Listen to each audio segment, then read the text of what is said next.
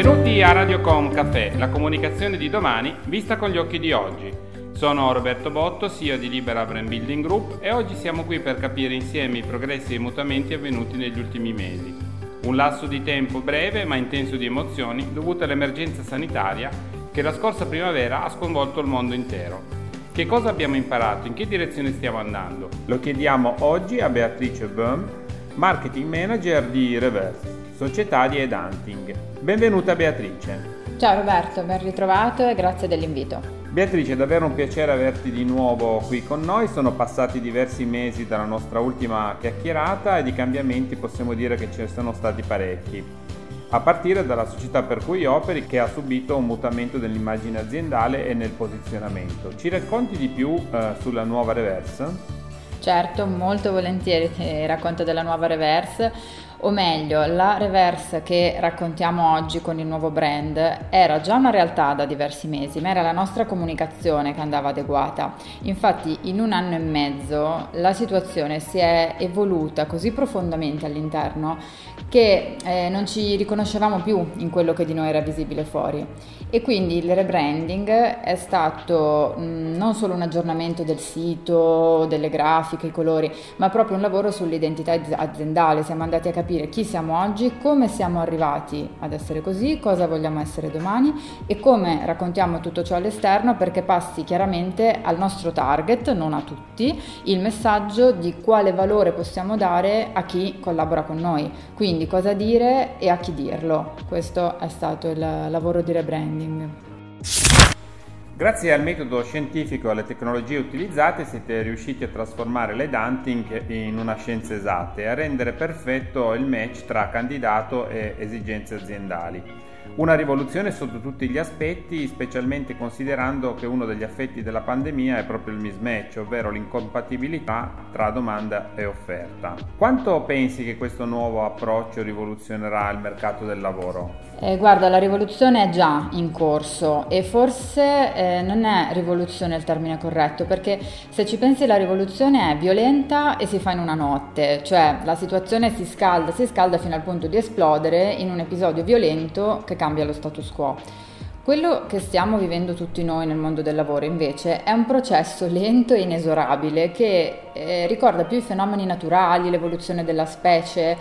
La pandemia ha accelerato alcuni processi indubbiamente, ma la rottura sta avvenendo giorno per giorno, processo per processo è un'agonia dolorosa effettivamente per chi cerca di rimanere aggrappato al passato e allo stesso tempo è una sorta di esaltazione crescente per chi vede in questo nuovo mondo del lavoro una prospettiva molto più interessante rispetto a quella con cui tutti noi millennials abbiamo iniziato a lavorare quindi il periodo in cui noi abbiamo iniziato ci si veniva detto che non saremmo mai andati in pensione, non avremmo mai avuto un contratto a tempo indeterminato e i millennials ormai non, non siamo tanto giovani, quindi non parliamo di ragazzini, ma di persone che se hanno la giusta mentalità e vedono quindi una prospettiva non così negativa come quella con cui abbiamo cominciato a lavorare, possono fare la differenza all'interno di un'azienda.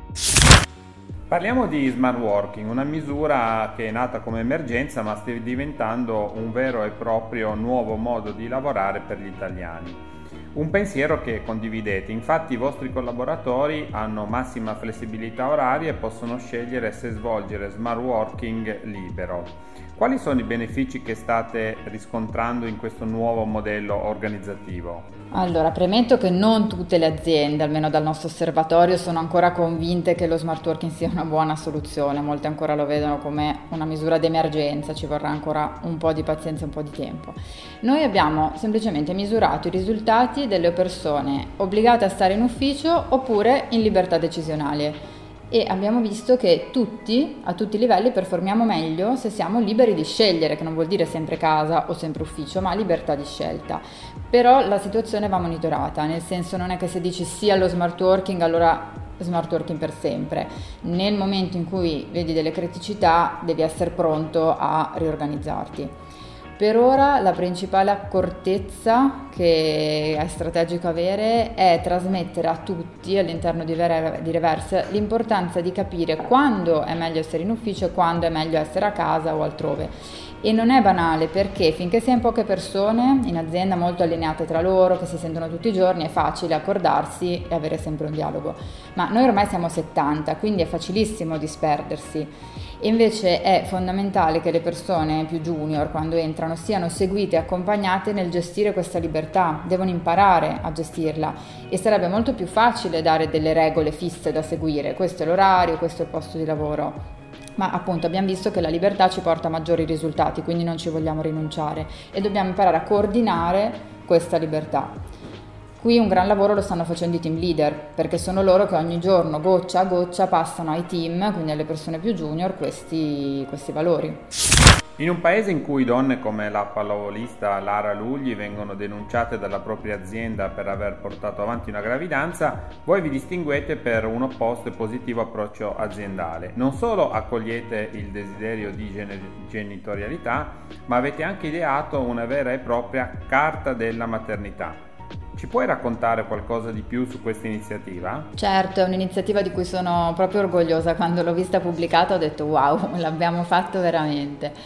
Tutto è nato da una frase di Alessandro Raguseo, uno dei nostri CEO, che un giorno chiacchierando al caffè ha detto una frase tipo Eh, ma io sono molto più contento se tutte voi ragazze avete dei bambini, mi portate un sacco di energia così mh, mm, buttata lì. A me si è tipo fermato tutto per un secondo mentre realizzavo che l'aveva detto veramente e non a un giornalista o parlando ad un evento, quindi per darsi un tono, l'aveva detto quasi sovrappensiero in modo genuino.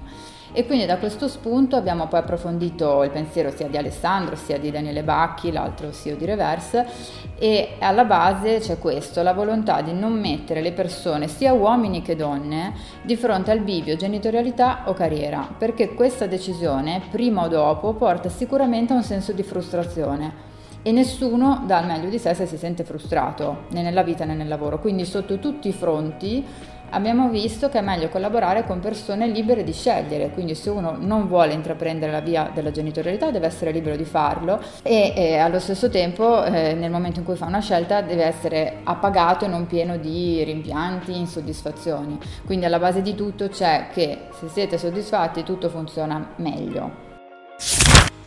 Uno degli impegni di brand activism che portate avanti è quello della parità di genere a partire dall'accesso a ruoli manageriali fino ad arrivare a misure che garantiscono ai dipendenti di ambo i sessi di essere supportati nel percorso di parent coaching e di ricevere quindi delle agevolazioni legate alle gestioni familiari.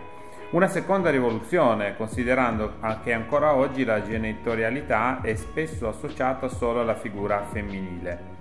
Quanto incidono queste misure sul clima aziendale e sul livello di soddisfazione dei vostri colleghi? Guarda, quando ci chiedono cosa facciamo per la parità di genere, la nostra risposta è niente. Mi spiego, abbiamo dei collaboratori, alcuni uomini e altre donne, di cui l'azienda si prende cura nei loro percorsi personali e professionali e la questione uomo-donna non si pone. Sono due entità con situazioni diverse, è ovvio che i mesi di maternità li deve fare la donna per motivi fisiologici e le soluzioni vengono quindi adeguate a chi ne deve usufruire, ma senza l'etichetta.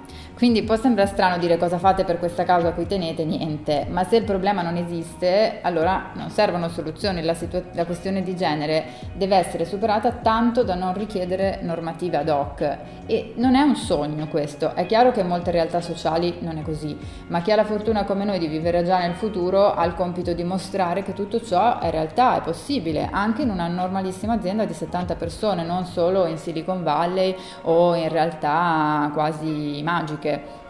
Quindi quanto incidono queste misure sul clima aziendale lo, lo capisci da te, ci sentiamo parte di una missione.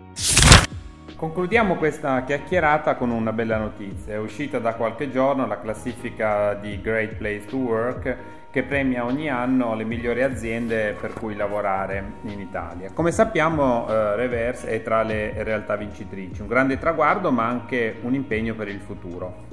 Quali azioni prevedete di mettere in campo per continuare su questa rotta?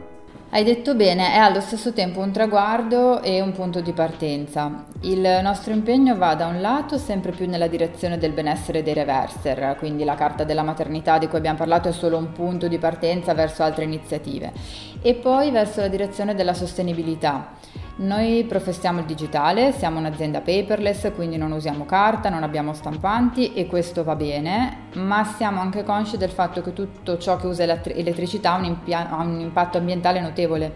Quindi stiamo iniziando un percorso di sostenibilità che ci porterà ad essere carbon neutral. È ambizioso e siamo solo ai primi step del percorso, quindi magari in una prossima puntata ti potrò raccontare i dettagli e i primi risultati che avremo raggiunto.